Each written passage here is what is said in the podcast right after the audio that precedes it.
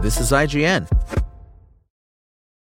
For the ones who work hard to ensure their crew can always go the extra mile, and the ones who get in early so everyone can go home on time, there's Grainger, offering professional grade supplies backed by product experts so you can quickly and easily find what you need. Plus, you can count on access to a committed team ready to go the extra mile for you. Call, clickgranger.com, or just stop by.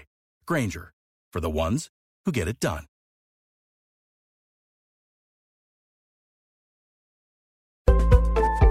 This is IGN.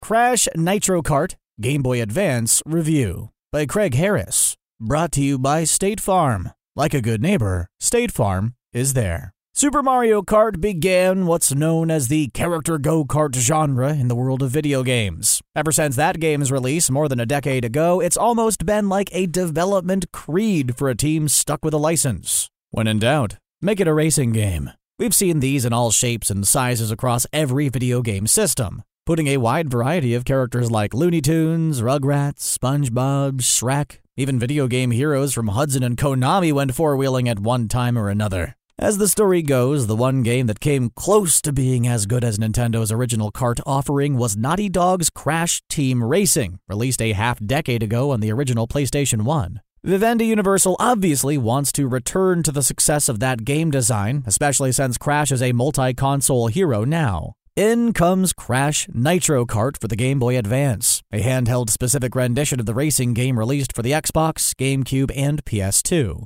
In portable form, the developers did a great job on racing design with excellent attention to car handling, challenge, track design, and a ton of racing modes to increase replay. But the graphic engine's habit of continuously slowing down during particularly hectic moments is too prominent to ignore, and is a serious downer to an otherwise great Game Boy Advance kart racer. Features 11 racers, arcade and adventure modes, link cable support for 4 players, multiple cartridge, cartridge save, 3 slots, internet rankings at www.vvisions.com, and connectivity with GameCube version. Just like the console versions, the Game Boy Advance rendition of Crash Nitro Kart has been handled by Vicarious Visions, the development team that originally brought the Bandicoot to the handheld and the Big Adventure and N-Tranced platformers. Though the development studio originally started in the Game Boy market with racing games such as Polaris Snowcross and Sea-Doo Hydrocross, this is Vicarious Vision's first Game Boy Advance racer, and the team's first Game Boy Advance design to utilize a Mode 7 engine for the game design.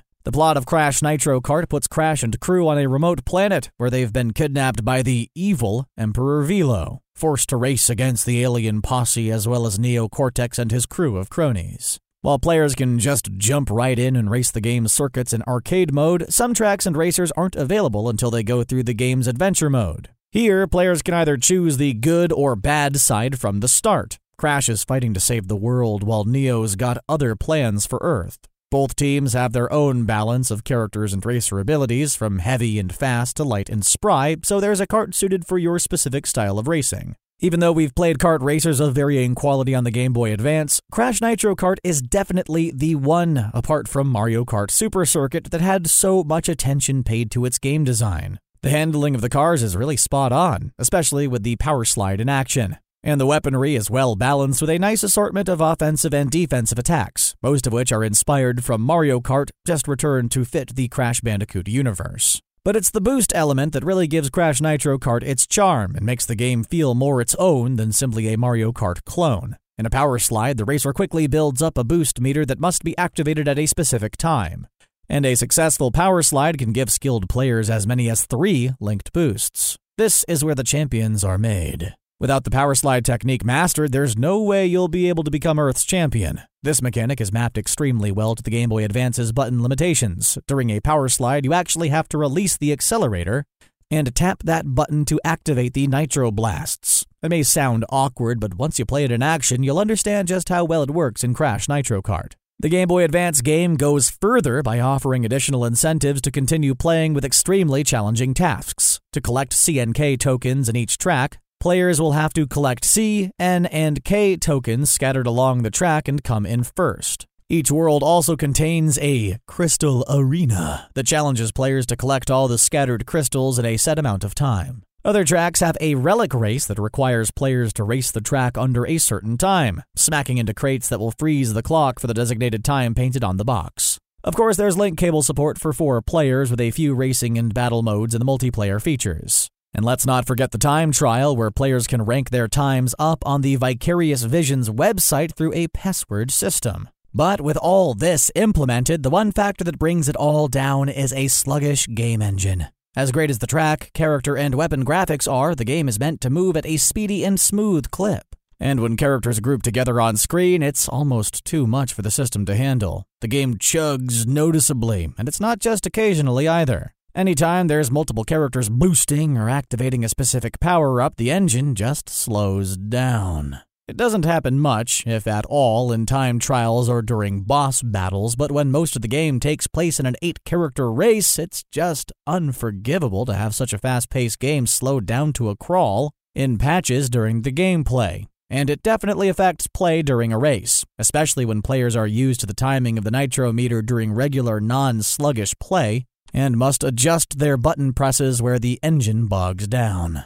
The verdict it's a real shame about the slowdown and Crash Nitro Kart for the Game Boy Advance. Without these patches of sluggish action, the game would be a close contender for Best Kart Racer on the handheld. It has it all tons of characters and unlockables, great track design, excellent variety in the mission objectives, wonderful handling, multiplayer support, GameCube connectivity, internet rankings, and most importantly, an original and fun racing game mechanic. But it's just too much for the engine to handle and the gameplay suffers because of it. If you're able to see through these patches, though, there's a lot of fun in Crash Nitro Kart. Crash Nitro Kart gets a good 7.8 out of 10. Technology is moving so fast, it feels like you need the latest self driving car, designed by the most advanced robot to keep up. But you don't need artificial intelligence to tell you State Farm has surprisingly great rates on car insurance. It's the coverage you need at a price that fits your budget. No robots required.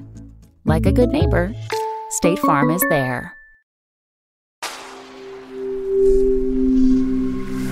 Spoken Layer. For the ones who work hard to ensure their crew can always go the extra mile, and the ones who get in early so everyone can go home on time, there's Grainger, offering professional grade supplies backed by product experts so you can quickly and easily find what you need. Plus, you can count on access to a committed team ready to go the extra mile for you. Call, clickgranger.com, or just stop by. Grainger, for the ones who get it done.